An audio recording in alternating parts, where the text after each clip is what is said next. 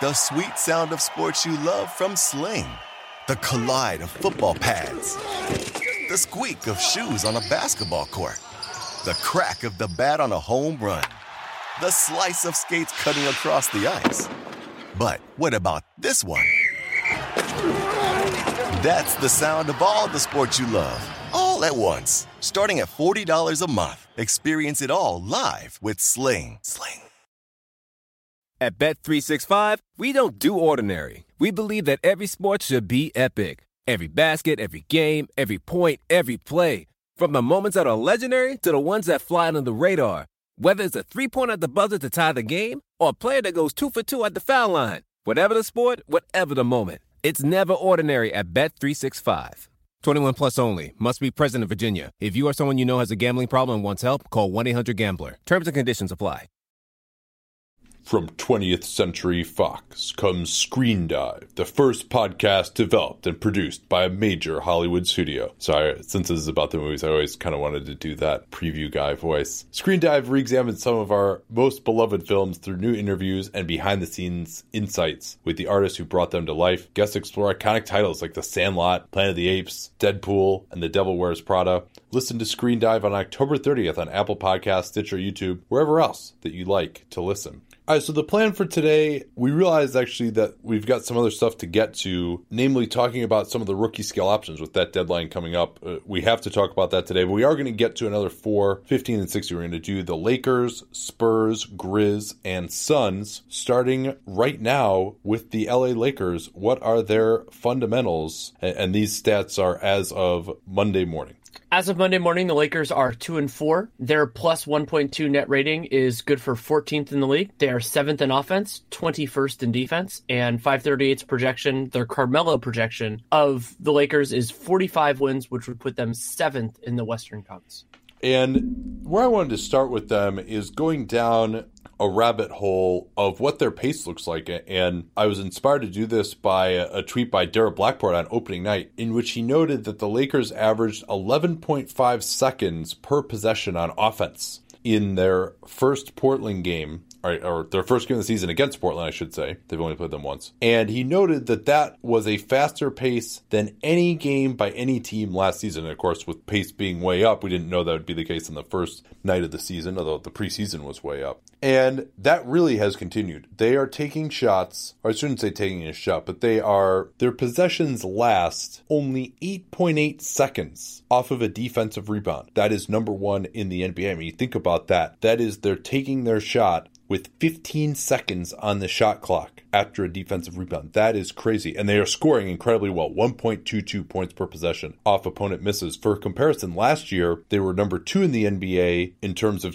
having their possessions last the shortest amount of time after a miss, ten point four seconds. But their points per possession was not great. It was only twenty-fifth. They did not have a good offense overall last year. They are particularly blinding in transition. Only six point six seconds does their average possession last after an opponent turnover. I, I should have said after a turnover, not in transition. This is obviously all transition, most of it. Uh, As a clarification, do you know if that's live ball turnovers, dead ball turnovers, or both? Uh, I assume it's live ball. It would. Okay. Let me see if there's a clarification there. I'm getting all these from uh, Mike Boye's excellent site, uh, In Predictable.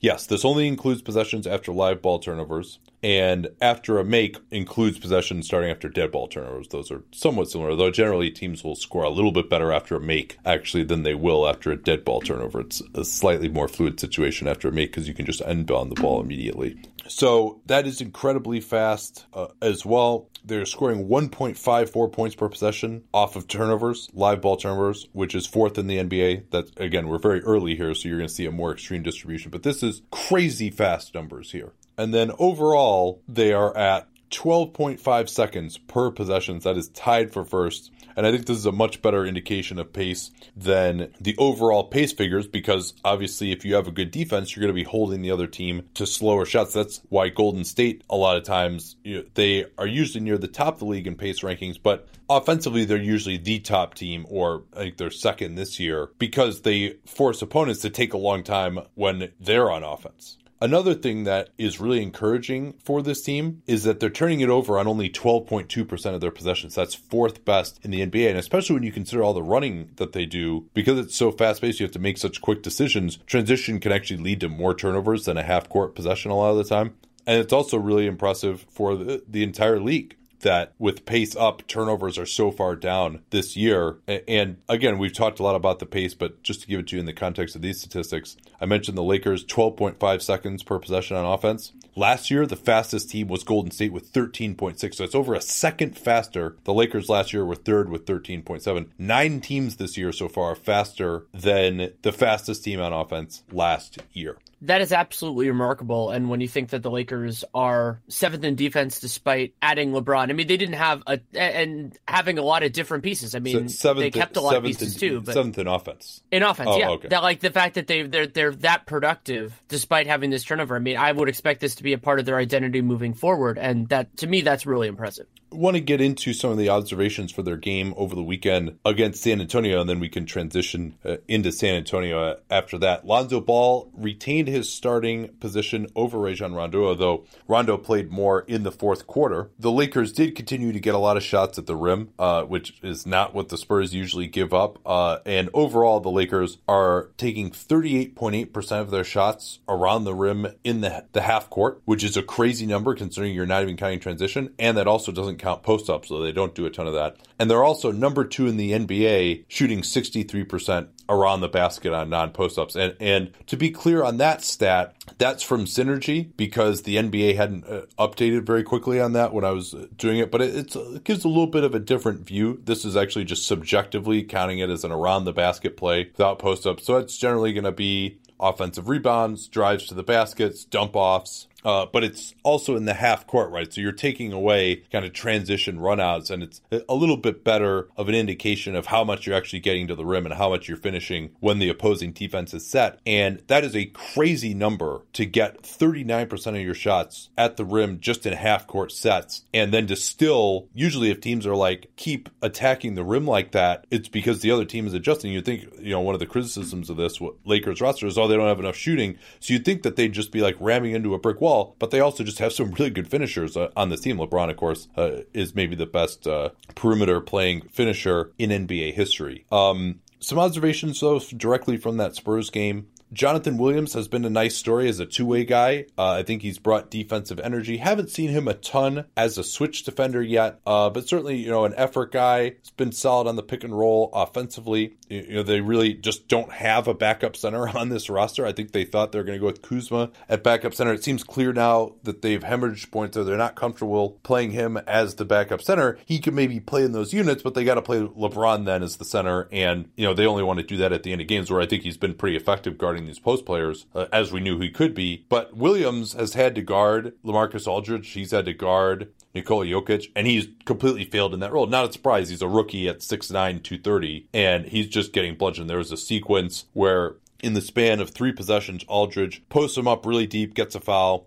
post him up really deep, double team, give up a three, post him up really get, really deep again, gets a foul, and then they had to just bring JaVale back at that point. And, you know, JaVale's not an amazing post defender in his own right, but it does seem like, you know, I liked the idea of going centerless, but they just aren't getting enough with Kuzma playing as a traditional center, and LeBron, it just probably isn't smart to tax him that way, you know, except at the end of games. That this yeah. early on. So so they need right. something else and, there, I, I think, defensively. And, and it, as potent as their offense has been, I see it at other moments too, where they just need somebody who does center things, like setting good screens and, you know, creating separation. Like LeBron's a good screener too when he has that opportunity, but he has the ball in his hands a lot. And so there are times when I, I just sit there and go, oh yeah, they could they could use that. And the good thing for the Lakers there is that is the easiest position to upgrade in season, because not only are there just guys available, but also the buyout market should be very strong with big men this yes. year. Not necessarily like guys who can play in the playoffs, but people who can be innings eaters, kind of the basketball equivalent of that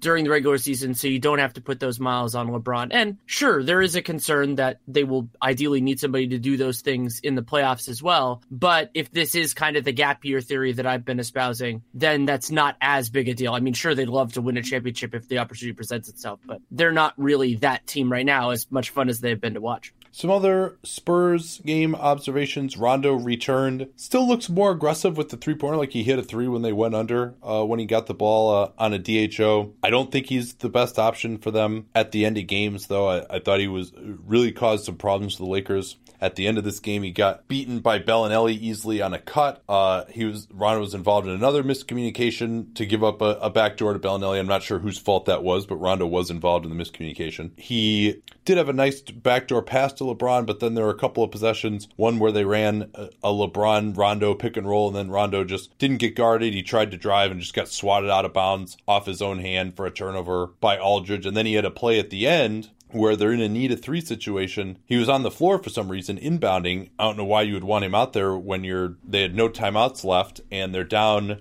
three with, you know, I think it was fifteen seconds left or so. So he, he inbounds the ball to LeBron. His man goes and double teams LeBron immediately to take away the three-pointer. He cuts to the rim. They throw it to him. He's wide open under the basket. At that point, you probably just take the two-pointer because he didn't really have anyone open for a three, and the Spurs did a really nice job of just, you know, not saying, oh no, there's someone open at the rim, we got to leave our guy at the three-point line. He almost travels, doesn't take the layup. You know, part of the reason we're so anti-quick two is that the quick two is not assured. You know, if you could say, yes, there's a one hundred percent chance of getting a quick two, then I would be much more into taking it and then playing the foul game, and there was enough time to come back the other way. Uh, so he probably should have taken that layup. He didn't. Uh, and there were a few other possessions where, you know, he ran a pick and roll. It went absolutely nowhere. And then they didn't even get it to LeBron in that possession until there was five left on the shot clock. He had to take an impossible fadeaway three. Um, so Ball hasn't been great. They've been better statistically with Rondo on the floor than with Ball on the floor. So that's something to watch. But I do think Ball is uh, the better fit.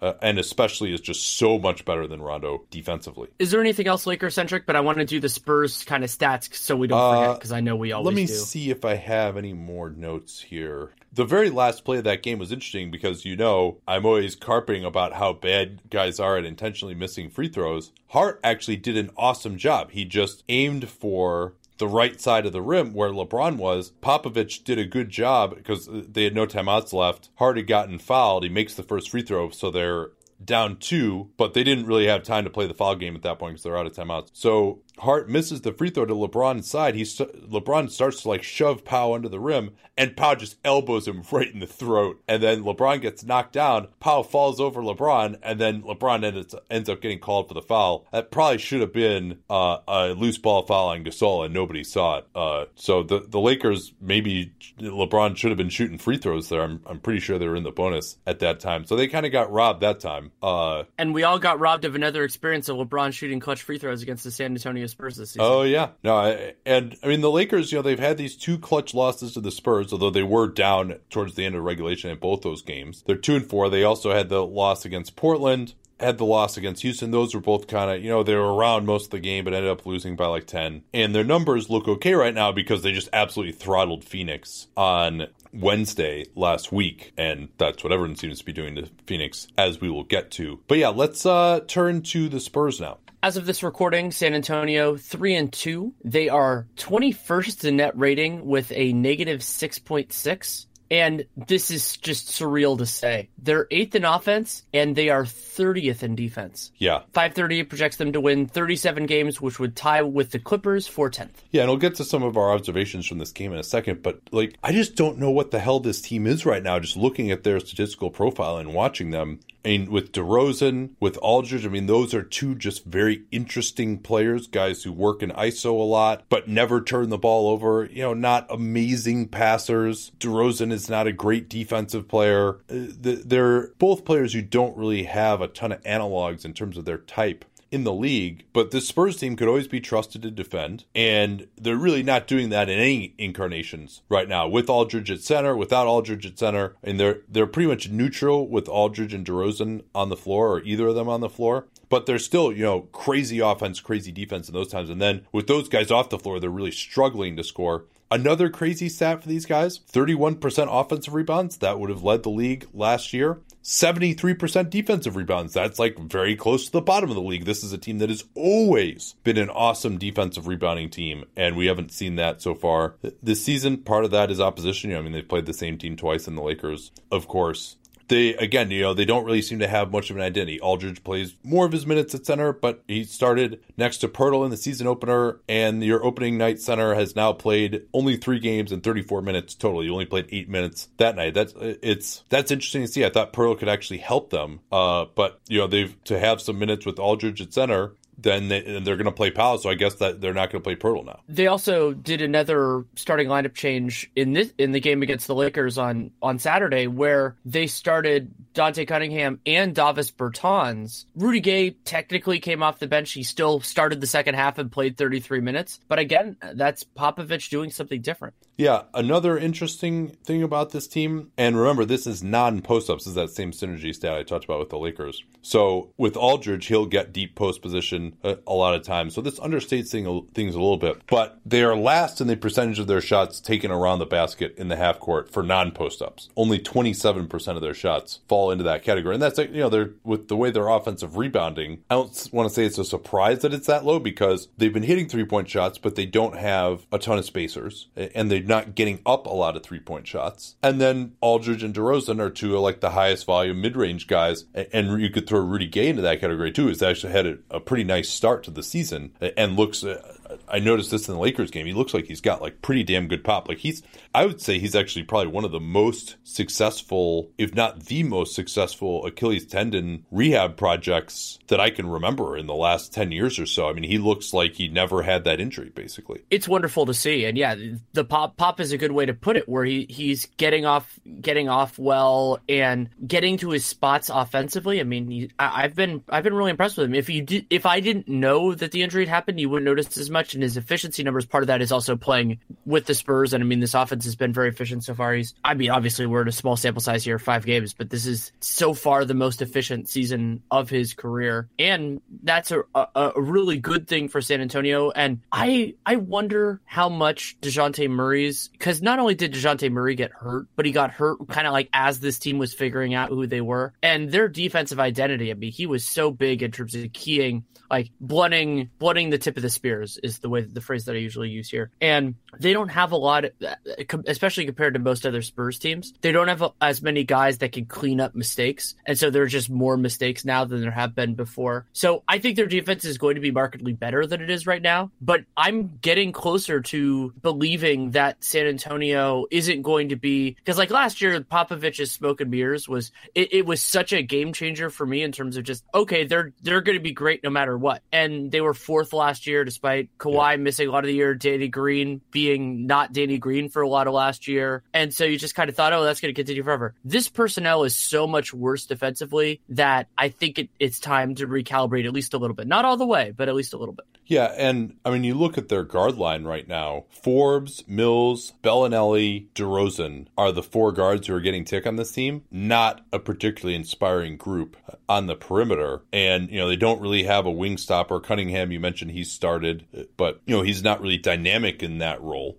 And, and he's really just not good enough offensively. And so they don't really have, because remember, a lot of their strategy used to be, okay, maybe we have these heavy leg big guys out here, but at least what we're going to do is we're going to get over screens and we're going to force you to go all the way to the rim. And you, that Houston series two years ago is the ultimate example of that. We're going to force you to go to the rim. We're going to have guys waiting there. We're going to make you take an inefficient floater, and we're going to rear view contest from behind. You're just never quite going to get comfortable getting to these shots. You're either going to go into these big guys at the rim, or you're going to have to take a mid-ranger with a guy kind of on your back, and, and it's, you know, you're not going to feel comfortable. And, and now with DeRozan, Mills, Forbes, I mean, they're just, they don't have the size against bigger players. Those guys don't really get over screens. And so they can't really force teams into those sorts of difficult shots in the half court. Uh, some smaller observations from this game. Yeah, Wait, go ahead, can please. I give a quick stat yeah, on that? Because I think this is important. Sure. So this is from Cleaning the Glass. San Antonio had, they were giving up in the ten highest proportion of floaters basically every single year, every, every single year that, including the Glass's records. So that's all the way back to oh three, oh four. They've, and most of those years they've been in the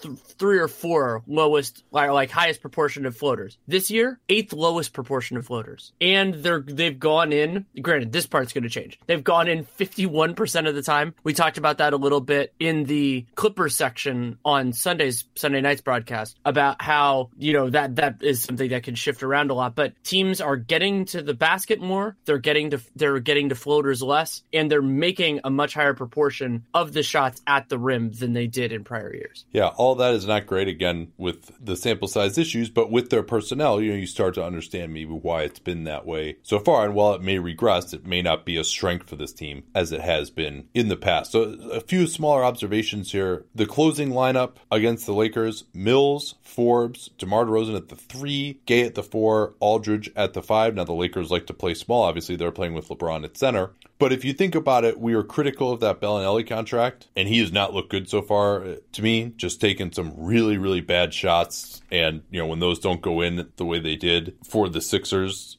last year, you know, he doesn't bring a ton else. But they're playing Bryn Forbes over him at the end of the game, right? I mean, like, and Bryn Forbes is making essentially the minimum. So that's, if he's not good enough to play over Bryn Forbes, maybe, you know, that it would have been smarter to go in another direction uh, with that two-year commitment for most of the full mid-level exception. Uh, DeRozan is struggling defensively. He completely fell asleep on, on a key three-pointer by Josh Hart with uh, the Lakers down four in the last minute of the game when you really should be in a no threes. Um, I do think that Pop could do more to try to get DeRozan the matchups late in games. DeRozan was awesome down the end of the game. He hit some good shots, and the Lakers uh, had their own problems with Ingram out of not really having a guy with size to guard DeRozan, and that's the kind of guys he really eats up. But I'd like to see them, because they, the Lakers had Rondo on the floor, to do some pick and rolls and try to get DeRozan, especially if you're going to have Forbes and Mills out there too. The other team might be going small, and then you also have plenty of shooting around DeRozan, that if you go with like a two one or a three one pick and roll, depending what position DeRozan is playing, then you can really cause some problems for the opposition to get them into a bad matchup where they have to double team. And then my last observation is that their bench unit, I mean, it's going to be really hard for them to stop people with the some of these bench units. I mean, they're playing Forbes, Mills, Belinelli, maybe Gay, some other power forward, Bertans, and then Gasol. I mean, that is just, there's like, I don't care which magic wand Greg Popovich is getting from Ollivanders, he is not making that unit defend. I mean, yeah, I mean, the magic can be to get them to fifteenth. It doesn't have to be to get them into the top yeah. ten. And, and even that might be too much. I mean, there's only so far you can get with, with personnel, and it'll help when they get Derek White back, just because I think yes. he could be more capable than some of those guys. But I don't think he's going to solve all their problems by any means. Yeah, and this team, interestingly enough, twenty-ninth in three-point attempt rate and second in three-point percentage. They are shooting forty-one percent from downtown so far. All right, we're going to get to the Grizz here. Lots to say about them as well. They're another one of these kind of oddly interesting teams statistically. But first, this from SeatGeek, where I'm actually going to be going to another Bucks game. This will be a good one, actually. Bucks Nuggets on November nineteenth. And it's not quite time to get my tickets yet, but I found a great deal on SeatGeek last year when I went to a Bucks Wizards game uh, when I was back in Chicago, but the Bulls aren't any good, so I'm going to just drive up to Milwaukee and go there, take my wife, check out the new Five Serve forum, and it's going to be really easy because SeatGeek has a system where they rank all the tickets based on value. So you just look in the area you want to sit, zoom in, and look for those big green dots, and you can trust that those are the best deals that are available.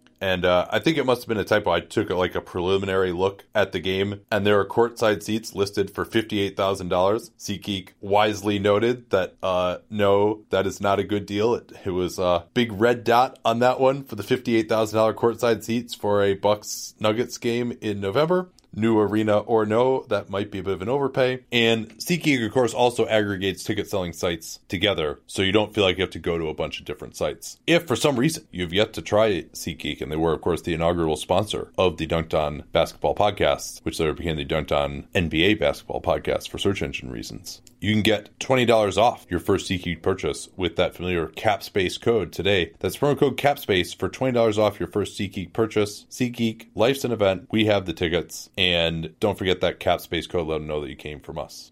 All right, where are we with the Memphis Grizzlies? Memphis is three and two. They are plus four point six in net rating, which puts them thirteenth in the N B A. They are twenty-fifth in offense, third in defense, and five thirty-eight's projections have them at thirty-four wins, which would put them tied for tenth in the Western Conference. Where did you want to start on these guys?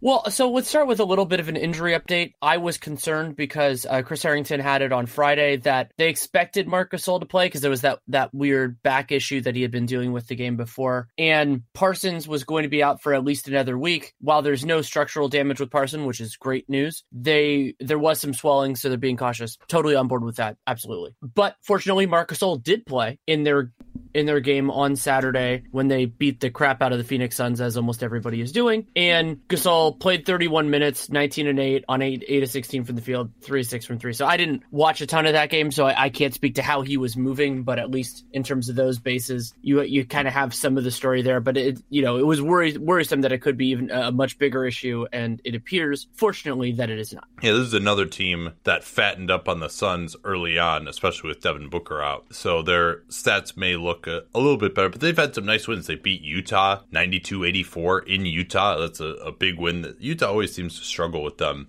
for some well, reason. Oh, we didn't mention this in the Jazz section on the previous podcast. They're four and two, four wins on the road, two losses at home. Though there's, of course, a lot of noise in that because their other loss at home was to the Golden State Warriors. Yeah, in what was uh, one of the games of the, of the season so far. But that four point six net rating, I mean, at least this isn't one of those situations where they're like way outperforming their point differential. And, you know, when they had everyone healthy last year, what were they, like seven and five to start the year until Conley went down? So this is not unprecedented that they'd be playing this well. Some interesting statistical nuggets with these guys before we're going to talk a lot about Jaren Jackson. They have by far the slowest offensive pace. After a miss, they it takes them fifteen point six seconds to finish their possession on average. That is thirtieth in the N B A. And this is not a great combination. On defense, they have the second shortest possessions against them, and part of that is because they turn the ball over so much. Obviously, turnovers, live ball turnovers, lead to faster possessions against you, and then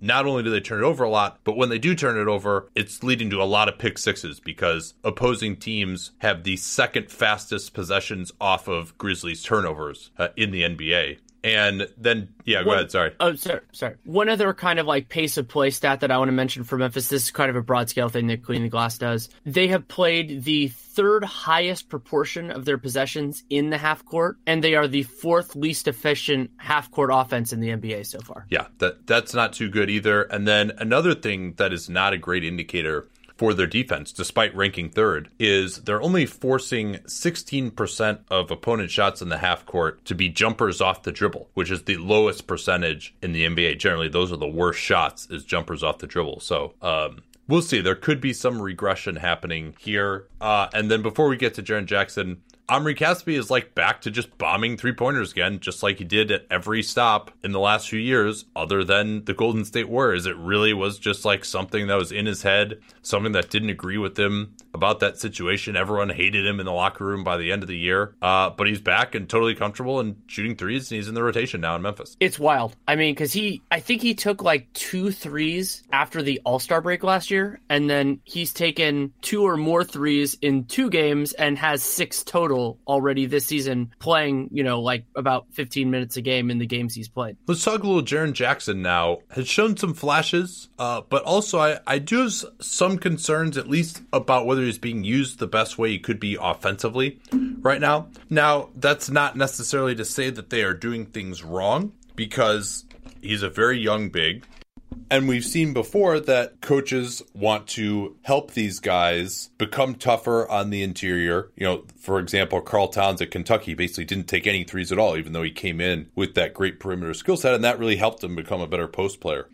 And most of Jackson's offense has been around the rim so far. Uh, it's very interesting that he is much more left-handed, even as a right-handed player. Loves to get back to his left-handed hook, whether he's either lowering his shoulder to get to that, very often goes to a spin move. He's not really quick enough to face up and beat his man just straight in one direction, but he can spin back most often to that left hand. Same thing in the post. He's done a decent job of getting post position, and then he can get to that lefty hook against smaller players. He's not really as good against guys his size, which is fine. You know, if he turned nineteen, it was pretty recently. Like, he was one of the youngest players in the draft. So, and he's got like a pretty decent skill level in film. And he's not powering up through guys his size. You know, he's not really strong enough to do that yet. But, you know, he is able to draw a decent number of fouls when he gets smaller guys on him, and he's posting up right at the charge circle. So that's looked pretty good. Hasn't really done much on the offensive glass. He's played most of his time at the four, though. With Gasol injured, he played a little bit more at the five.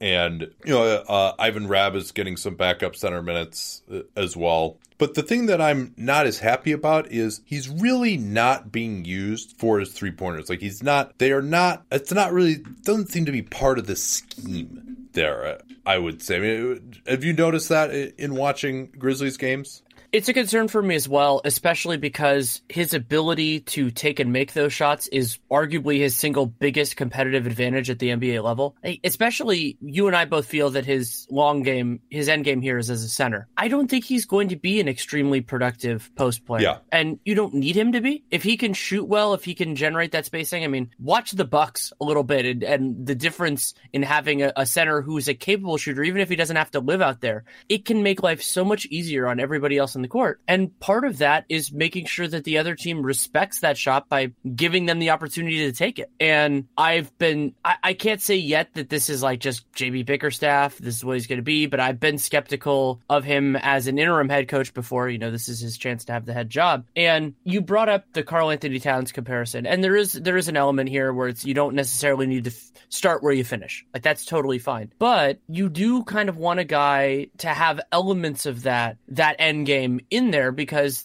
you're getting used to how the offense is going to flow and everything else like that. They have a, a lot of guys on this team that will be a part of the team in the next couple of years just because of the contracts they have. And so I would like to see it much more often than we have so far, especially when he's playing the four, because I mean, if you have a four that you're, that you're not really giving that opportunity to, then it's even easier for opposing defenses. Yeah, there are some mitigating circumstances. And, and I mean, I brought this up. I largely agree with you. He's only two out of thirteen from three. That's not enough attempts, especially when we just saw the type of versatility that he has, just bombing from three. And maybe, maybe that was just an aberration, and maybe the conclusion is already he's not quite that good yet, but he's only two of thirteen from three. I mean, you remember, that's that's how many threes he took in one game against the Hawks, his first Summer League game, when he was eight out of thirteen. Uh, and generally his threes appear to be out. You know, I watched all of his possessions. They're off more improvised action. You know, it's not the result of him kind of being stationed there, flowing there. Uh, in that same vein, he's zero for four on pick and pop possessions this year. So four again. And that's not really that much. You know, you'd hope that he could be better out of pick and pop.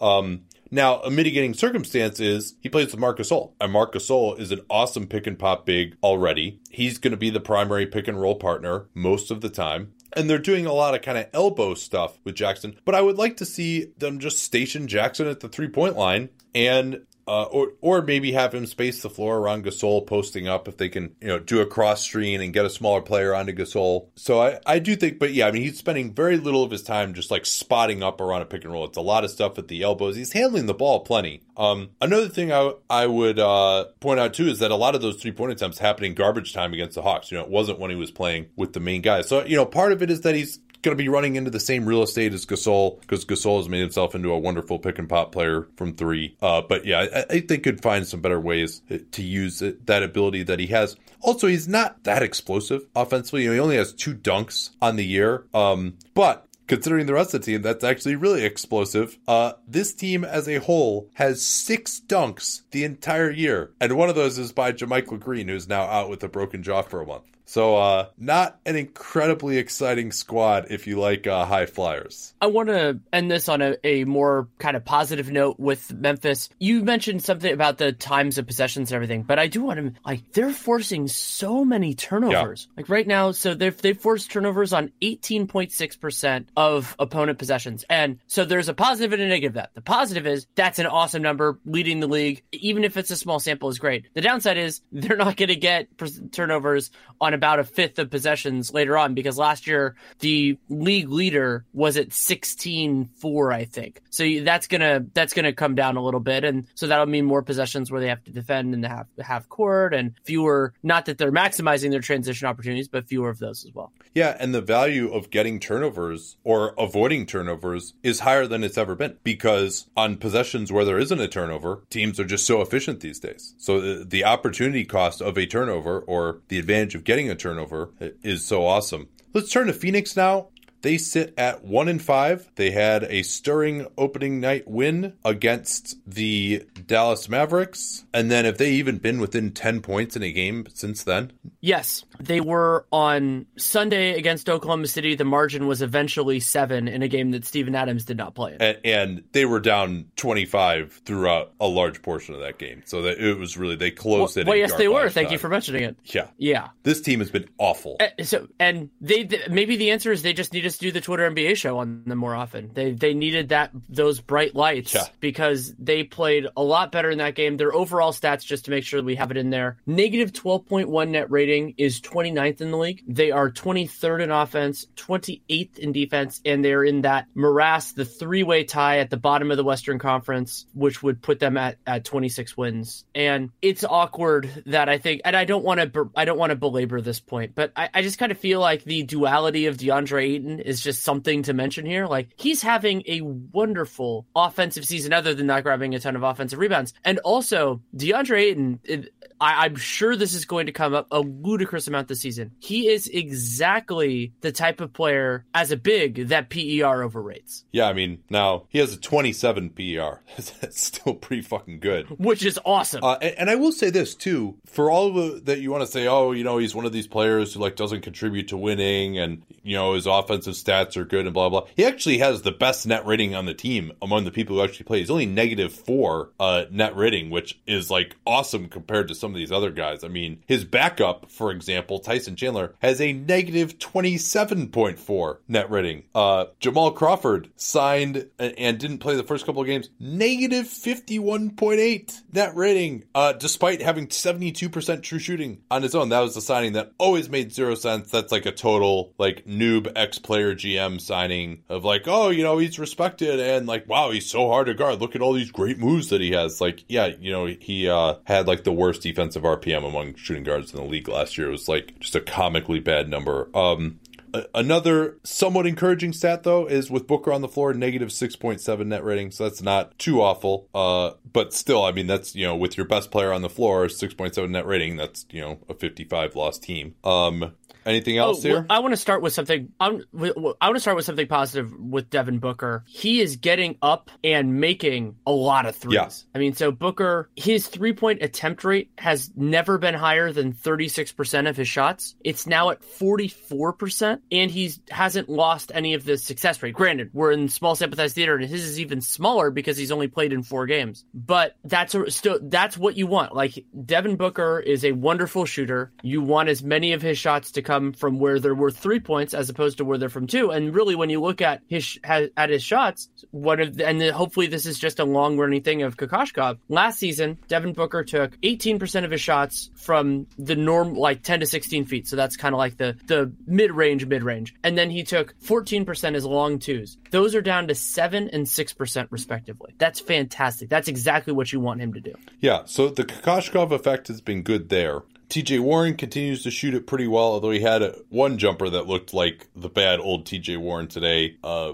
you know, he's been solid offensively, although the numbers with him on the floor are not great. But, I mean, man, just some of the stats from these support players. Trevor Ariza is shooting thirty-four percent from the field, although he's at least getting up a ton of threes. He's getting up over ten three-point attempts per one hundred possessions. Josh Jackson has not taken the leap, in fact, under Kokoškov, just as his summer league foretold. Still terrible shot selection. He has a forty-three percent true shooting right now, zero point five P E R, And twenty-five percent usage, because when you're incredibly inefficient, the way to fix that is to take more terrible shots. So uh, until further notice, like, wake me up when Josh Jackson, Jackson figures it out. Uh, Kokoškov had some gentle comments about his game after the uh, Golden State game, where I was at his presser, along the lines like, oh, you know, he, he's not like a natural pure shooter. Maybe we want him to like pick his spots a little better and blah, blah. But uh, man, has he been bad so far. And then uh, Dragan Bender, he's played eleven minutes and only gotten into three their game. I thought we weren't talking about rookie scale options until later. um, well, yeah. and it it does.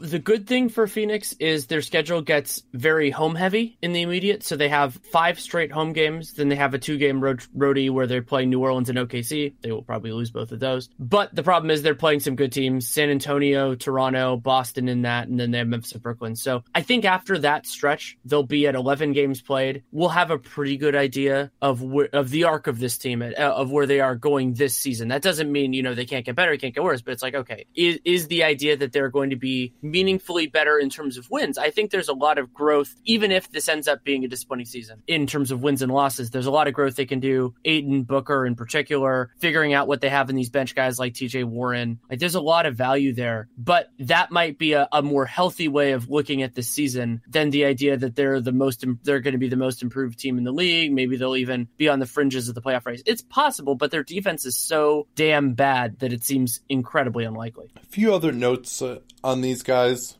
And and again, I like Kokoškov as a coach, but he is just has not been able to have much of an effect. And they really, you know, are at the point where they're kind of giving up in games, uh, you know, getting blown out very early on, you know, by the end of the first half in, in all of these games. And this is like five straight that haven't even been remotely close. Uh, their offensive pace is extremely slow, fifteen point two seconds per possession. And they have played at a pretty fast pace the last couple of years. Kokoškov, you'll recall, comes out of Utah, and Utah is a big believer in moving the ball around a lot. They have played at a slower pace generally, although this year they're actually up to thirteenth in that statistic uh, going into the Dallas game, so they're a little bit faster. But Kokoškov, I think, wants to try and institute a culture of sharing the ball. You remember they had a ton of assists uh, against Dallas. That hasn't persisted as much because they haven't had a, a ton of makes since then, and so that's not great. But they're also turning it over a ton, which is another thing that, you know, these high pass offenses, you'll see a lot of. They're turning it over on seventeen point five percent of possessions. That's That's twenty-ninth in the N B A. They've been a high turnover team already with some of these young guys for the last few years, and instituting this offense where you're throwing all these passes, which, you know, might be a good thing overall. You're probably going to turn it over a little bit more, the more passes that you're throwing.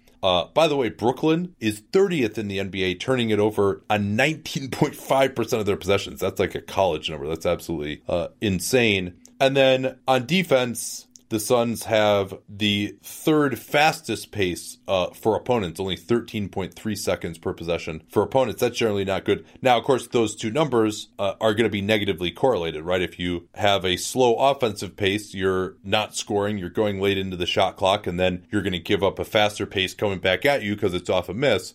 But that's still not a great uh, combination. And when you turn it over a lot too, you're going to inflate uh the amount of fast breaks that the opponent has against you. So uh, that's about all I got on these guys. Anything else you had? No, I think that's about it for now. We'll have time to do more breakdowns on their guys. I'm hoping Mikal Bridges can get more minutes so we can, but that'll probably be months down the line because he's just not getting enough playing time yet. Yeah, I mean, but I think if this continues with Josh Jackson, uh, you know, I predicted in the summer that Bridges would be taking his minutes by the end of the year. It might happen sooner rather than later because at least, you know, Bridges at least is isn't taking as much off the table uh, on offense the way Jackson is. So before we move on to talking uh, about some of the rookie scale options with this December, or not December, October thirty-first deadline come up, I want to tell you about the socks I have on right now.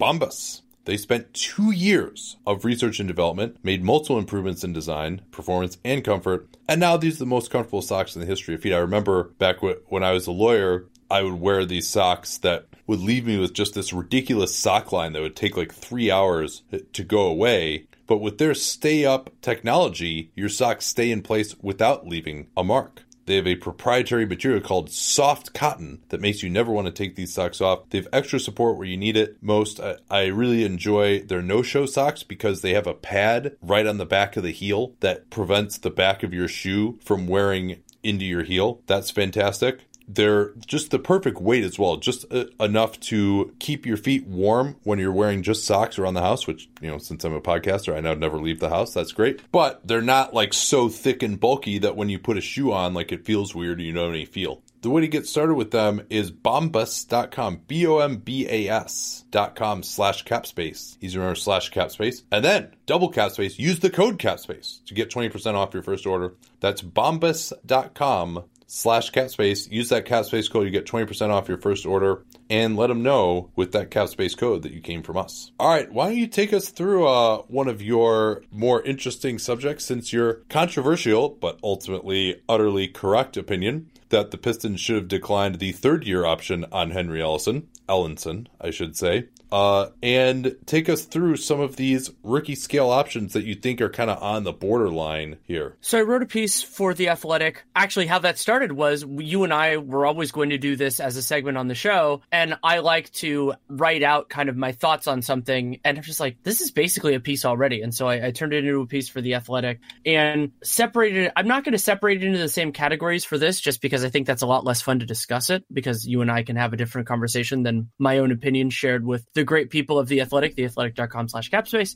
But I will start with the same guy, which is the aforementioned Dragan Bender. Bender, fourth year option, about five point nine million dollars. And just so people get clarification on what this decision is for all of these teams. So rookie scale option, that's a guy who was drafted in the first round and is playing on that contract, as opposed to somebody like Bogdan Bogdanović, who waited long enough and is on a very different contract. You have to decide on it about a year out. So this is for the nineteen twenty season. If you accept it, it's fully guaranteed for that season. And then if you decline it, not only are they an unrestricted free agent, but you cannot pay them more than that declined option amount should they have an awesome season or whatever. And so that that's to prevent a loophole from, you know, from, from going through there. So it is, you know, it's not necessarily like the end of their t- tenure with that team, but it pretty much is. Like Kevon Looney is a prominent example of a team declining an option, that player sticking around. Yeah, but, but there are not many of those. That is the way of thinking about it. Uh, because it's usually... No, those are the exceptions that prove the rule. And, and it's interesting because a lot of times the guys who it makes more sense to decline their option are guys who are drafted really high, because those are the ones who actually are making enough money, especially now with this new C B A where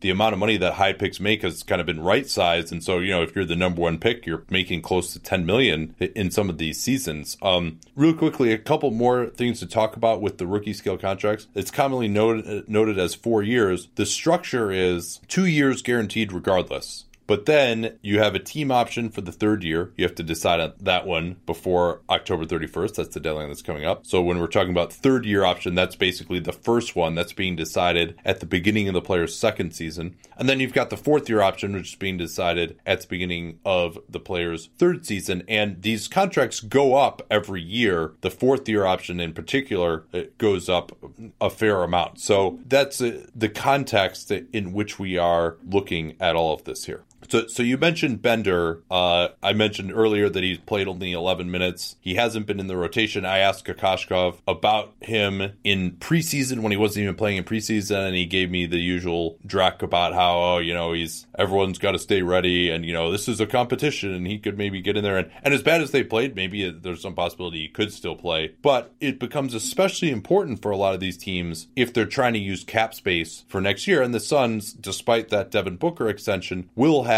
a reasonable amount of cap space, and so they could get six million more of it if they decline his player option. And so it really, the question is almost like, well, would you rather have six million in cap space or pay Dragan Bender six million for next year and then have his restricted rights at the end of next year? Starting to seem like a pretty easy decision, sadly. Bender is only twenty years old as of right now, which is crazy. And but you're kind of sitting there going, even if he becomes a capable N B A player, whatever that is, whether that's a rotation guy, starter, whatever, it feels to me like it's going to be a while from now. Like it's it's not going to be when he's twenty-one or twenty-two. And so if that's the way that it is, then having his restricted rights is less valuable. Even maybe you could get him at a below market contract. And the player that I expect him to be, if he gets there, unless it's like the big jump, and he's twenty, it can certainly happen. But that player is less valuable than the guy that I now overrated in the draft. I actually talked about that with Sam Vicini on Real Jab Radio, if you want to listen to it, to talk about like my theory of why I got him wrong. And it's just, you know, he's not a not a dominant, you know, offensive player. His usage rate is thirteen percent in his N B A in his N B A games, and he didn't really have that much of a higher usage in summer league, which you can think of as a, you know, a good opportunity for guys yeah. that are talented. But, well, but remember he was on pieces. the same team as Josh Jackson, but nonetheless. That's true. And, you know, so so with Booker,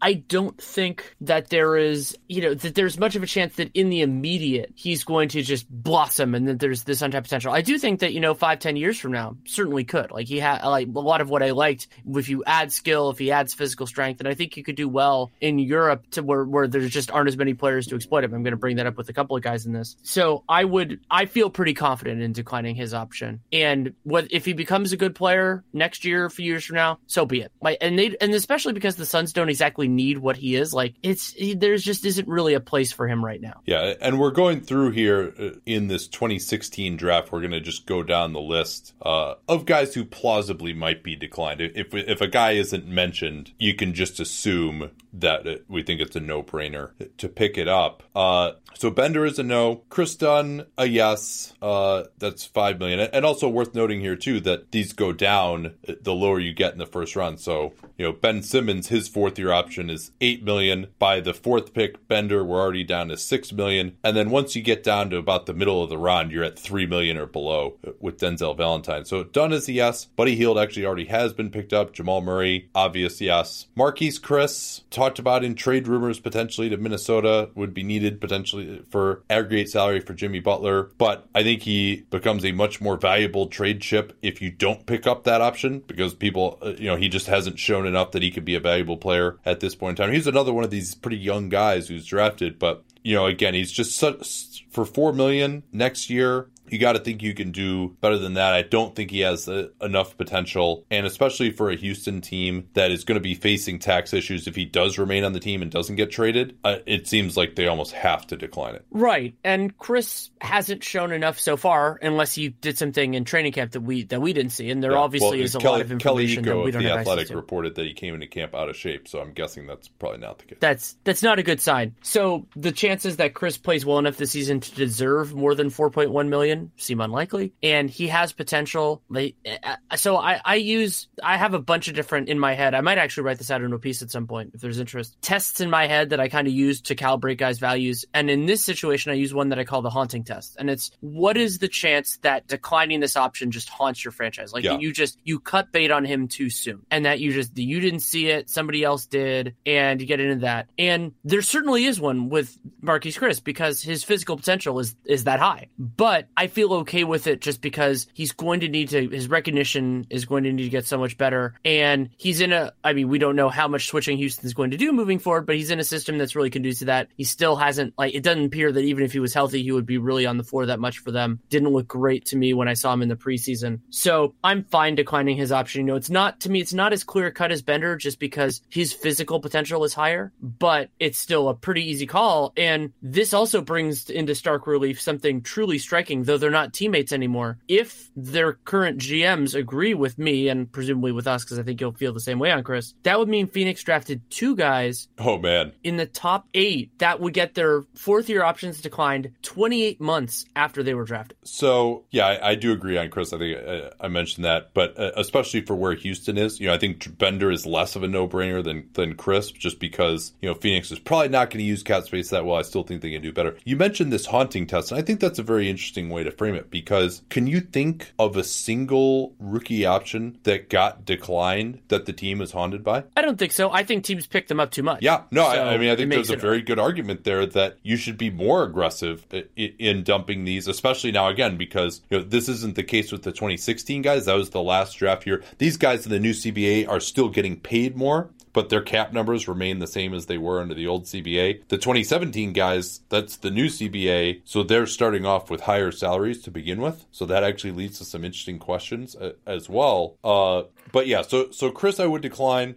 Thonmaker at ten. I mean, he's just shown enough in the playoffs. He's not in the rotation right now. John Henson's been playing well. John Henson's making three-pointers for the Bucks. He's already got five on the season. Uh, and But Maker has shown enough during the playoffs that it's – and his number is pretty low, too. It's three point five. The Bucks are probably not going to be a cap-space team next year. Uh, they might be up against the tax, potentially. Uh, if they bring back Bledsoe and Middleton. But you know, I think he's shown enough. Uh, it was a different regime that drafted him, but I think he's shown enough to keep him, although it's, it's one you'd think about. Uh, Sabonis and Prince already got uh, anything to add on Maker? Sorry. No, I pick it up without really any hesitation. I, I just yeah. think I think there's enough there. And also, if even if he's out of the rotation this year, unless it's something really horrible, I would expect, this is another way of thinking about these options, that another team would see that three point six million dollars and go, fine, we'll take him on. Because remember, a lot of teams are going to have cap space this summer, and a lot of them are going to be left with no chair when the music stops. So they're going to have to do something with their money. And so I actually think a lot of these guys, I'll bring it up with a few other ones, even if the team ends up not really being happy that they with where they ended up in terms of like if if the Bucks have to cut salary, I think they can make that work. Yeah, we'll see what he looks like at, at the end of this year. So Sabonis and Prince have already been picked up. Obviously, Ben Simmons, Brandon Ingram, Jaylen Brown at the top, Dario Saric, all those guys will be picked up, should be picked up. Um, Denzel Valentine, the Bulls want to use cap space. It's only three point four million dollars. And again, I should add this too. We're not saying, here's what I'd do if I were Gar Forman or John Paxson, because to some degree, cutting bait on someone makes you look really bad as a G M. That's part of why these guys get picked up more than they should. We're just saying like, hey, would you rather have the cap space? Would you rather have this guy, or even would you rather have the roster spot too for some of these guys, right? Um oh that's yeah. The other thing I should mention, I have a general policy that you, if you decline an option on a player, you should be ready to cut them, because in most circumstances that means you don't think they're good enough to be on your team, because these options are all pretty low cost unless it's like the top guys like yeah. Bender and Chris. And there are exceptions to that, and there are certain ones, including one coming up, where tactically I don't think they should do that, but that is the idea. The and that's why roster spot is a very, very good way to bring it up, because it's like those spots, they're finite, they're valuable, and even there's a little bit more wiggle now with the two-way contracts, but still very important.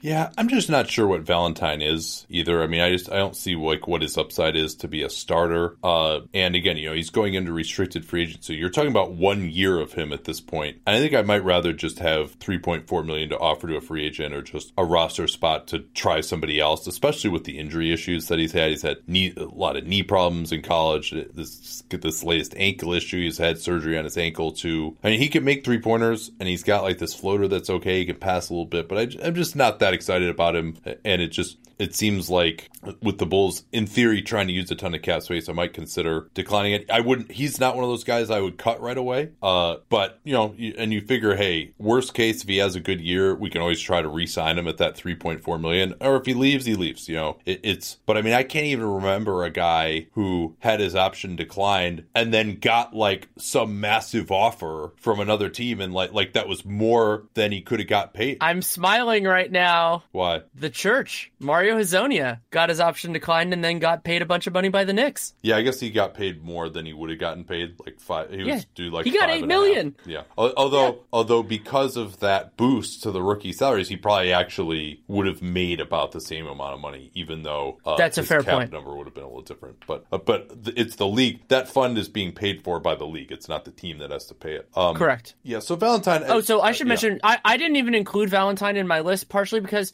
I don't know, at like three point four yeah. million, he can make shots. He has a skill. It's borderline. Yeah, like, like I'm and, being a little. And he's and he's here. a he's a perimeter player. Like he he more of a, to me more of a two than anything else. And you know, it's worth having some gambles on that. Would I rather have Justin Holiday at about the same price than him? Yes, but that's not the choice they're making. I also don't think the Bulls are going to do a whole lot with their cap space. Nope. So probably not. well, and, and, I mean, they and could somebody take might on, roll the dice. Well, let me ask you this, Danny. Uh, we've seen the last two off seasons players making about what Valentine does, almost exactly what Valentine does. Jody Meeks, Quincy Pondexter, right at three point four million, get traded for a second round pick. Would you rather have another year of Denzel Valentine and his restricted rights, or would you rather have a second round pick? If it's forty-five or better, I'd rather have the second round pick. And that's, you know, those picks have actually been pretty decent. So yeah, that that puts it into, like, when you throw that opportunity cost out there, even if the Bulls are just kind of more into using that cap space to take on bad money mode. All right. Um, Um, so yeah, that, that's a no for me. Does that change your opinion at all or no? I, I still would, I still would pick it up. I think if, if you could find the taker for him, if, if you end up really needing that three point five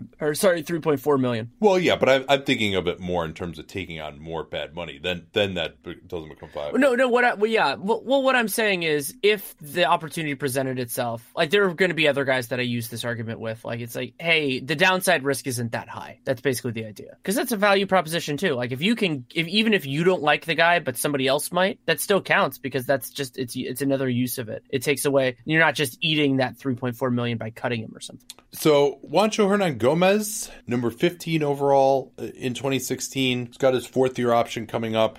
I would think about this one, but, you know, you and I both believe it in his upside, even though he's had a very disappointing career, has not had a good start to this season necessarily either. But he also hasn't had a chance to play the four, which is his natural position. There's also a chance they could lose Paul Millsap next year. Probably not going to be a team that's too prominent in the, in the cap space derby next year. Depending on what happens with Millsap, they might have some space, but they're not going to have a ton. They would have about sixteen million if they decline that team option on Millsap. So not really enough to do anything. And there's still this thought that they want to bring him back. Uh, that team option is thirty million for Millsap. So uh, they will be declining that, no doubt. But uh, there's talk that they want to bring him back. Uh, you, I guess if we're in agreement with each other, then we, we don't have to both weigh in on these, I guess. Since big surprise, we've got a lot to yeah. say on these. Um, Yabusele is an obvious no, right? He's not an N B A player. He's a curiosity, but he's not an N B A player. Well, and especially with this team, they're going to be trying to get rid of him this year to get under the tax. Mm-hmm. And, and and that's he's the guy I was alluding to before where they shouldn't cut him because they want to try to trade his money so they can get get under the under the tax. Yeah, and this actually, I know it was twenty sixteen draft, but this would actually only be his third year option because uh, he spent a year overseas beforehand. Uh, so he'd be due three point one next year. And uh, yeah, they should decline the shit out of that. Uh, and uh, the next player, uh, I'm guessing you might feel similarly? Henry Ellenson, especially defensively, just doesn't have a place in the modern N B A. He can't protect the rim, so he's not a center, and he can't really switch or defend guys who are his size but actually athletic, so he can't really play the four. And offensively, he's not so good that he overcomes that. And I think there's a meaningful chance that he puts together a pretty good career in Europe where there just aren't as many guys that can take advantage of his limitations. But again, the haunting test, it is exceedingly unlikely to me that Detroit, a team that their cap space is actually more, or their financial flexibility is more valuable than some people might think because they're going to be pushing right up against the luxury tax next year unless they make some big moves. Like that two point nine yeah. million is going to make a big difference well, for them. And their backup front court sucks. Like they have to get someone who can play there. They can't waste a roster spot on this guy. Like this is, that's one of those ones where I would totally be, uh, I mean, maybe you hold on to him again, but like just for trade ballast at some point during the season. But, uh, you know, it's clear that he's not a valuable player. And, and I mean, they desperately need backup front court help and he's still not playing, so that's not a great sign. um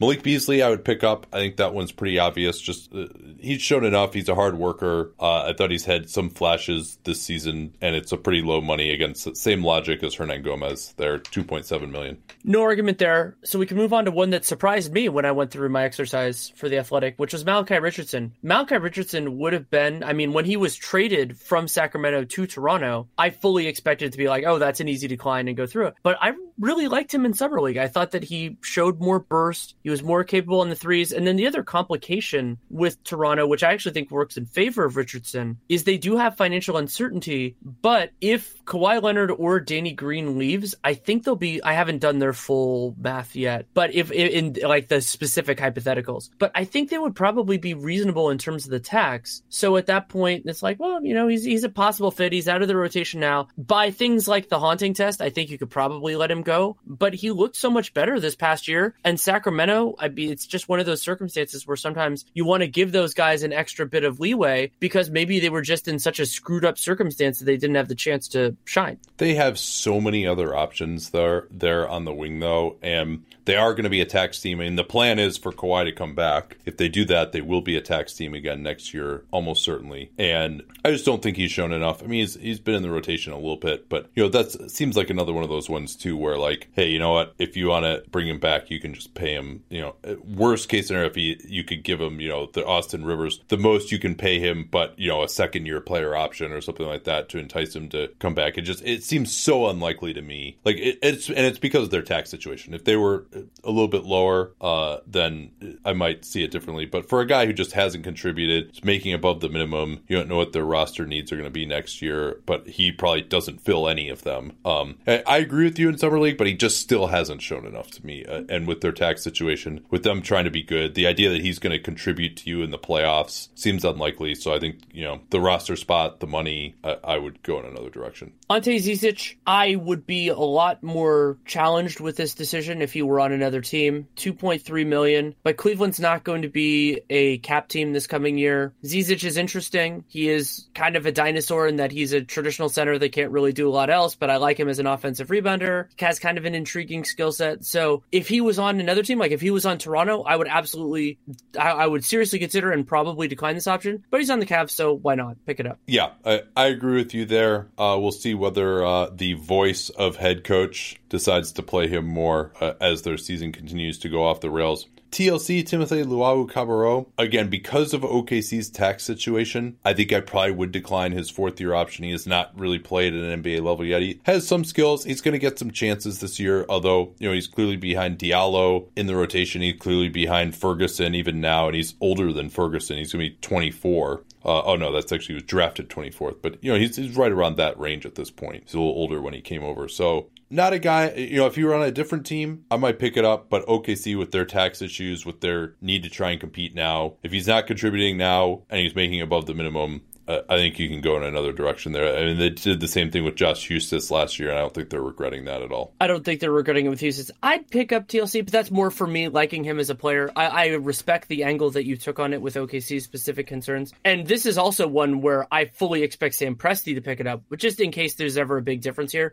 because Sam Presti deliberately acquired him like that. He didn't have to be a part of that trade. Yeah, we'll see and what they so, think of him at this point. It, it wouldn't shock me. I, I, if I had to bet you, I would bet you they decline it. Interesting. They, they did it with Hustis, I, and Hustis was a guy he actually drafted. Yeah, but Hustis also was less good than T L C, in my opinion. Meaningfully less good. Um, for, let's yeah. let's get to another guy that, that Philly drafted in that class, Furkan Korkmaz. Korkmaz, so this is his third-year option. He was uh, the twenty-sixth pick, so it's only two million dollars. This is another guy in that logic that I've said before of like, I, you know, I'd be, they're going to be a cap space team, but I feel like somebody, if they got to the point where they're like, hey, we really need that two million dollars, somebody would say, fine, we'll take we'll take Korkmaz on. Maybe they wouldn't even have to give in any sort of asset, even if the season doesn't work out. But one other thing I wanted to mention with Korkmaz is, I mean, he doesn't have a lot of buzz. Like this is yeah. it's not you're talking not talking about popular perception with him, but it is amazing how much of that whatever exists is based on one summer league game when he dropped that forty piece.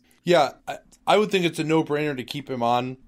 But were it not for Landry Shamet playing so well, but we'll see. Shamet, maybe he just, you know, he, he they're running him off the screens. He's shooting like he can make it, but maybe we'll look up three months into the season and he's shooting thirty-one percent on threes and it's not worth it. And Korkmaz will get an opportunity. I agree with you. I mean, I think they, if they really desperately need that space, that they could always stretch him if they have to. He'd only count as six hundred K, or they could move him. They have still have a billion second round picks in Philly. So I guess I would hold on to him. Um, you know, they could use his microwave scorer kind of skill set. I mean, he's a little bit more of a pure scorer than someone like Shamet or J J Redick. So there's a slightly different role maybe available for him there. Um, So twenty-eight and twenty-nine, Scal and DeJounte Murray have both been picked up already. We should briefly mention, for the sake of completeness, that Siakam's an easy yes. Oh, yes. Yes. And, and DeAndre Bembry, we didn't talk about either. He actually, we were, that, that one kind of raised some eyebrows with me. But again, with the Hawks where they are, and his three ball is actually looking a lot better this year. Uh, so I, I understand why they picked it up. Uh, you know, that was one where we, he really hadn't been shooting the three at all, but he looks better with that. So, you know, and he's got some other skills. Damian Jones is an interesting one. We were both saying they should have declined his option for this year, and he would have been off the team already. They have massive luxury tax concerns going into next year when they face the repeater tax, but it's a pretty low number.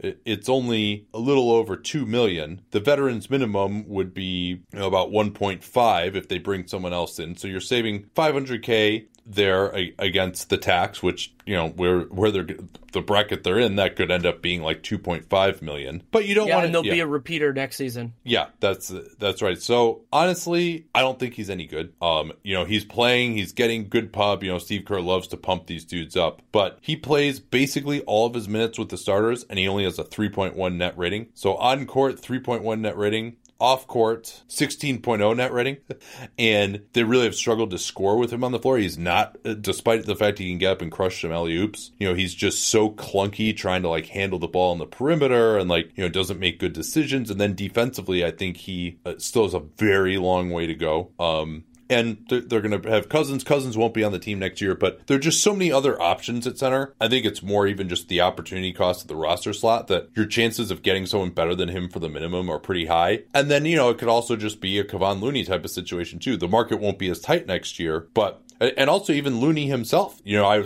I, Looney is way better than him. You know, that's another one where you might want every penny you can have to bring back Looney, uh, who they'll have full bird rights on next year after declining his option. Uh, Jordan Bell is better than him. He's going to be a restricted free agent. So it's just like, why give anything more to the minimum to this guy who I think is inadequate as a starting center right now? Maybe he develops into it, but, uh, you know, I mean, and you're only talking about one year. If he's going to be so good, you're only talking about one year before he gets expensive in restricted free agency. So I, I I would decline it. I don't think he's good. Um, do you disagree with me? I do disagree. Not stringently, but I do for a couple of reasons. One is every single other Warrior center is a free agent, and most of them are unrestricted. And while Jones, his limitations are very apparent to us, you know, especially like his his defense, he makes blocks, and so sometimes people think he's better at defense than he was, but there were like a, a bunch of botched pick and roll coverages early in the Nets game. And while you can't say for sure that that was Damian Jones, it's Damian Jones and other guys guys that have been a part of really good defenses, so I have a pretty good guess. Yeah, and they had to start and, switching at the in the second half of that game yeah, because of that. They did. And so,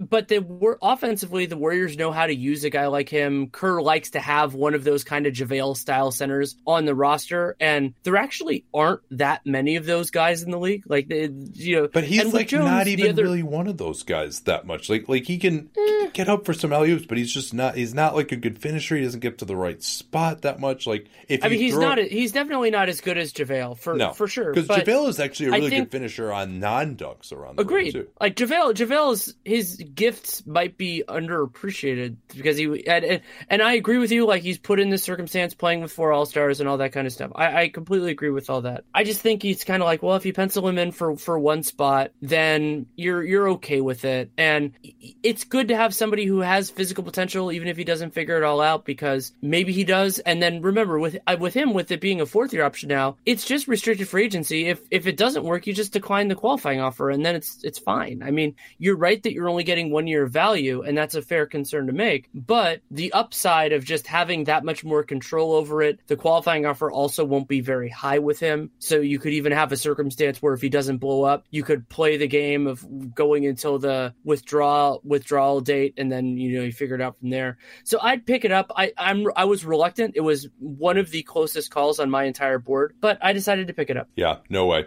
We'll see. Maybe Kerr has made me eat Kerr on some of these guys before, in particular Looney. Um, but I've been right on a few of his other Kumbaya projects as well, like, uh, you know, Varejao, Azili, Game seven, twenty sixteen. Remember that? Uh, but yeah, that'll be a show. So what do you think they will do? You think it's a no-brainer? They absolutely will pick it up? Or do you think they, they won't? I don't think it's a no-brainer, yeah, I, but I, I expect that they will. Because they, they might be emboldened by what happened with Looney last year to take the same route with Jones. They might, and I think they could absolutely approach it this coming offseason with, hey, Hey, if we get one of those two guys back, we're fine. And they just have two Let bites at it. Let me ask you this. That... Do you think anybody would like affirmatively want to trade for him right now? Like if they're just like, hey, you can just take this guy into your cap space. You know, like, like pretend it was the off season right now and team just had cap space. And they're like, hey, you know what? You want to take Damian Jones into your cap space just for free? Would you? Do you want him? I could imagine a team like, for whatever reason, the one that came into my head was Atlanta. Just they don't really have that kind of project center type of guy. Also, Schlenk was, I believe, in the front office. office when Damian yes. Jones was selected, so that would be a factor as well. It's borderline. Well, so I mean, pro- I, maybe there would. Be yeah, it was funny. It was funny. One of the teams I thought could use somebody like him is Washington, but they certainly would not because of their luxury tax stuff. Yeah, it's I hard mean, to find a team, right? It That's is. The, I mean, the that, it's a, it's a good example market. Of how The center position yeah. is, yeah, I mean, yeah, there, there's absolutely a cogent rationale behind your process on this. All right, we can go through these second-year guys more quickly, especially since most of them have been picked up, although there are a couple that have been picked up that I would have maybe thought about here. We don't have to mention everybody, but Markelle Fultz is an interesting one, uh, be, just because the number is so high, nine point seven million dollars for next year, and then, you know, his fourth year, which you don't have to pick up now, would be twelve point two million dollars, but I think you, have, you pick it up anyway, because there would be a team that would be willing to trade for. I know they have these cap space aspirations next year, but you know he's he's made some progress. He still has a, a lot of magic in those handles, getting to the rim. He's a solid passer, uh, has that athletic ability. If you wanted to say, hey, yes or no, is Markelle Fultz going to be a nine million dollars player next year? My answer would be probably not. But considering the, his pedigree, the idea you could potentially trade him, and of course just the big upside potential that he still has, though it grows mo- more remote by the day, I think you would pick it up. Anything to disagree with there? No, nothing. I agree with it completely. Uh, we don't have to talk about Jason Tatum. Nope. Or Lonzo uh, Ball. I mean, yes. Do you want to talk about Josh Jackson? Man, I mean, I, I just seven point one million dollars. I, I just don't see how he gets there, Danny. I mean, and I felt I was very much down on him to begin with, but then just now maybe the hope is just like he can grow into being a solid defensive player. You know, I don't think he has too far to go there. And the hope is if he just played differently, if he took on a lower usage role and got to be a pretty good shooter, then he could be a valuable player. He can pass a little bit when he's not jacking off awful off the bounce twenty footers. But, you know, I don't think there's any kind of a chance for him to be an offensive star. I don't think he's going to be elite defensively as like a real stopper. He could make plays, but he's a little bit too skinny to really guard the absolute best guys. He's one of the worst players in the N B A right now. This isn't part of our analysis, but it was an old, it was a different G M who picked him. I think I would decline it. Now, I would, I would seriously consider it, but yeah. I'm going to give a counter argument here. And what, I, what I'm thinking about here is the opportunity cost for Phoenix in particular. So my theory on the Suns is that it makes a lot more sense for them to be a twenty twenty cap space team than a twenty nineteen, yeah. both because of a supply issue, but also just a roster clarity and everything else issue. And so, you know, that's, yeah, Devin Booker is going to be paid a lot of money, and they're also going to get a bunch of other draft picks that are going to cost a lot because they're not good this year. I mean, there's a pretty decent chance they won't be good next year, if especially if they don't spend money. So then at that point, Anderson's off entirely, and Troy Dan- well, Troy Daniels is going to be off either way. And so you're, they're probably going to have something in the realm of thirty-five million to work with, depending on how how bad their how strong their picks are. And and then if you decline Josh Jackson, then then you're starting to talk about forty. Like if you decline his fourth year option, you'll have a lot more information. You can do it at, do it at that point. And so, and then this year, you know, getting that extra seven point one, it does really, you know, that, that can help. But I think I would rather just roll the dice one more time because, like you said, I think there's a good player in there. I think there's potentially even a, not not great, but maybe like very good player somewhere in there. And so give Kokoškov a full year to say, yeah, and that, basically tell him. That, that's probably what it is, really. It is just yeah, a, you say, a real coach. He hasn't had a real coach yeah, for enough time. Yeah, yet. And what you say is, okay, you get one more year. If you don't if you don't deliver, either you'll be on a different team or we'll decline and or we'll decline your option or both. And it's for me it's worth that seven point one in a year that you're not I, I mean I don't think anybody's going to the Suns this coming year if the team if the if they're one of the five worst teams in the league this year, as encouraging as Booker and Ayton are. I mean, especially when you consider that most, if not all, unrestricted free agents are older. Those guys aren't going like Chris Middleton's not going to be sitting there going, oh man, I need to go to the Suns, unless they pay me like a crap load more than anybody else, but I think Milwaukee's going to pay him. So I would roll it one more year, give him that year, give Kokoškov that year, and then I would be expecting to decline his eight point nine million dollars option for twenty twenty. Yeah, it really comes down to, yeah, they may not be a cap space team, although if they dump his seven million dollars and they dump Bender's five million dollars, then they're actually at twenty million dollars in cap space. That's something that you could do something with. They could even move on from Anderson uh, and get up to almost twenty-five million dollars next year. Again, with how bad we expect their season to be, it's It's looking like they will likely, you know, be more of the take on bad money type of mode. But, you know, I mean, that could be enough to take on a first round pick, even just for one year of bad salary. And then they could still be in the twenty twenty mode. Uh, and you think anybody offers Josh Jackson more than seven million in free agency next year? And he'd be an unrestricted free agent, so they yeah. wouldn't. You wouldn't have to wait through that whole process. I imagine somebody yeah. could. It wouldn't it's be possible. like us if we ran a team. It's, but yeah, it's I, been, I could. I could. Yeah, it's been. Why does it feel like Orlando would do that? I don't know why that. I, it's yeah. not even the same regime that I would. I, like it's not Hennigan, but it feels like they're, they're like one of those teams. It's like, hey, he's athletic. We can we can get him to figure it out. Yeah, I mean, this isn't a no brainer for me. It's it's close. I think I probably would decline it in part just because I think, as you're saying, teams should probably be more aggressive with these. All right, we scroll all the way down now. I don't see anybody else in here until you get to Justin Patton, number sixteen. Just basically hasn't played at all. He's had all these foot injuries. I don't know what the state of his foot is, but I mean, I think it's just, you probably just pick it up. The Wolves aren't going to have cap space next year. They could have some tax concerns, but probably not if Butler is gone, which uh, appears inevitable. But, you know, if they move on from Gorgui Dieng uh, as well, you know, maybe he could be a part of a Butler trade. And then they might actually have a need of a backup center. Taj Gibson will be a free agent. So maybe they could keep him around, and they just haven't seen enough of him. They obviously saw something to draft him. I thought it was a really weird pick given the glut of big men they had at the time, and he didn't pop out to me with what little film I watched, but it probably would pick it up, I guess. Uh, D J Wilson, struggling with a hamstring injury right now. The Bucks looking at potentially a pretty big tax bill. He's not playing at all. This is one of those ones, Danny, I might even consider cutting him immediately um, because they got plenty of like salary ballast here too, I think. Um, maybe, or maybe not cut him immediately until you found something that you liked better. But, you know, I, I they just haven't seen much from him. It worth noting that it was this same regime, although this regime was quite nascent when they did draft D J Wilson, as I recall. I can't remember when. Yeah, I think Horst was brought in like right before the draft last year officially. Although maybe I'm, no, maybe I'm forgetting that. Maybe it was the like Justin Zanuck is still running it in the interim days. So maybe this isn't the organization's pick. And there's been some rumors that he could be in danger. Uh, but he hasn't shown anything in Summer League um, other than the ability to like shoot okay from the outside, but not amazing, and like kind of be a switch guy, but he's soft as hell. Uh, so I, I probably would decline that one. Yeah, I said that he was the closest call just because Wilson has a lot of physical potential, but he's looked so much like a dependent player rather than a guy who can really create seams in a defense. And so if that's athletic guys that don't really force you to defend them actively are not as valuable in the league as some people think. Also, as a note, I just looked it up. John Horst got the job. He was announced as the G M on June sixteenth, twenty seventeen. So he was in the room, but whether that is his pick or not is a question that I am not yeah. disposed I, I to mean, answer. It, it was in theory on his watch, I guess. So uh, yeah. Um. All right, what do we got next here? Do you want to talk about T J Leaf? His option already got picked up. It was two point eight million. I mean, hey, he's actually been Indiana, like slightly effective here. Been, uh, yeah, early on. Okay. I, mean, I, I think I I think I would have picked his up. I think I would have picked it up. I mean, yeah, they're a cap space team next that, year, but uh, yes, and and when that option goes to four point three million for his fourth year, we might have a different conversation. But yeah. at two point eight, no, I mean, it's okay. Okay. And there's, I mean, there are minutes for him to take right now, and so we'll get a better idea potentially of what he can do. Um, Harry Giles has been picked up as well. He's been awful in the early going. We'll talk about that later in the week when we finish out the fifteen and sixty, but it's still a long way to go for him. So, I, I mean, I think you have to pick it up. He's only played, you know, five N B A games in his career at this point. Um, who else we got here? Tyler Lydon? Yeah, Lydon, the twenty-fourth pick, two point two million dollars option. I felt uncomfortable about it, but I said to pick it up just because, I don't know, he's kind of intriguing a little bit. He showed me a little bit more in summer league, just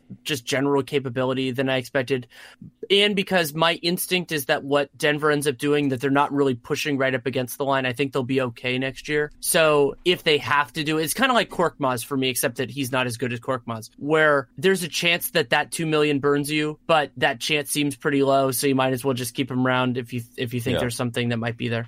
If there's something that sexy that you can do. I mean, he has shown some he has some ability to block shots. He was shooting more confidently in summer league. He had the injury last year. Basically hasn't played at all at the N B A level. But Trey Lyles is a restricted free agent. He could be leaving. Juancho, you know, who knows what happens with him. Paul Millsap could be gone as well. They don't have a G League team this year, so who knows how much we're going to get a chance to see of him. He could still be assigned, of course. But yeah, I don't uh, I was on the borderline as well, but it's so little, two point two, that if there's anything that sexy you can do next year, you can get, you can get rid of that money if you absolutely have to. Um, Caleb Swanigan for Portland, still again only two point oh million. He's already been picked up, but I would have thought very seriously about declining that one. And same thing with Tony Bradley in Utah. Bradley is actually more egregious to me because centers are just a dime a dozen right now. I mean, and, and I haven't seen Bradley in either of his summer leagues. I haven't seen the physical potential in him that makes me think, oh my God, like you, you really want to keep, you want to roll oh, the no, dice on that. Oh no, he has a really quick second jump, Danny. You, you didn't notice that? I didn't notice that.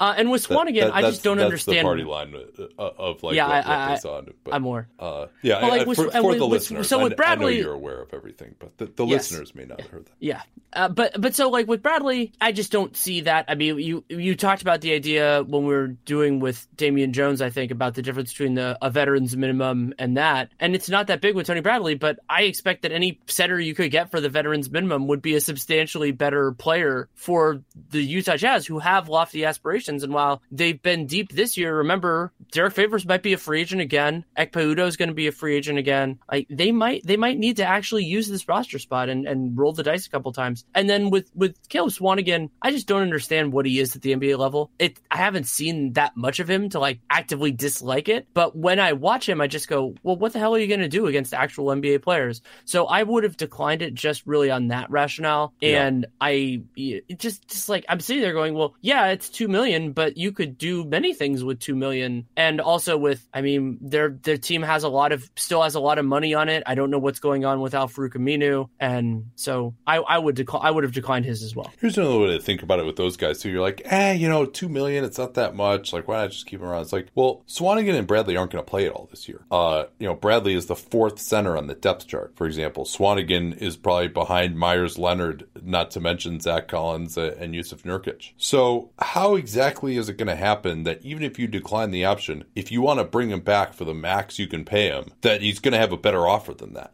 And this way, if he just you're totally dissatisfied with his progress by the end of the year, then you can just you have the ability to move on. Well, and not only that, that's a great point. But beyond that, what is the opportunity cost of Caleb Swanigan versus somebody else who right. plays the same position who's available for the yeah. minimum? So, like even if you lost him, in theory, you know, I mean, like, like even if he's not that good, but at least it's someone who, like, okay, I understand like how this guy can be effective. Like Alfon, like he's he's more of a forward, but like Alfonso McKinney, like I would much rather have Alfonso McKinney on the Portland Trailblazers this year than Caleb Swanigan. And with that, I think it is time to depart here. Uh, anything to talk about before we go? So on, I think it came out on Friday afternoon, I recorded Real Jam Radio with Sirat Sohi. We talked a lot about the Raptors and their fascinating start to the season. And we talked a little Lakers because we can't help ourselves from talking about the Lakers. And my piece on these general topics, I didn't talk about the guys whose options had already been decided because it was already at like thirteen hundred words, is at The Athletic. You can read that. And I have a piece that I'm working on about McKinney and Jerebko that will probably be out sometime in the around when people listen to this. So I've been working on kind of theories of their rotation, and we'll see what happens with that. All right, thanks so much for listening, and uh we'll talk to you on Tuesday. Probably do a gamer there, and uh finish up the fifteen and sixty probably on Wednesday, actually, since there's a Warriors uh, home game that night, so we won't be able to record live in the evening, but uh we'll be here all this week. Talk to y'all then. You must love hoops if you're enjoying another great episode of Dunked On. The Locked On Podcast Network has more hoops for you. Locked On has a podcast on every N B A team. If you're a Lakers fan, a Bucks fan, a Celtics fan, or a Mavericks fan, the Locked On Podcast Network has a daily podcast on your favorite team. All thirty N B A teams have a daily podcast at Locked On. Search on Apple Podcasts, Google Podcasts for Locked On Your Favorite Team, or tell your smart speaker to play podcast Locked On Your Favorite Team. Locked On Podcast Network, your team every day. At Bet three sixty-five, we don't do ordinary. We believe that every sport should be epic. Every goal, every game, every point, every play. From the moments that are legendary to the ones that fly under the radar. Whether it's a game-winning goal in the final seconds of overtime or a shot on the goal in the first period. Whatever the sport, whatever the moment. It's never ordinary at Bet three sixty-five. twenty-one plus only. Must be present in Virginia. If you or someone you know has a gambling problem and wants help, call one eight hundred gambler. Terms and conditions apply.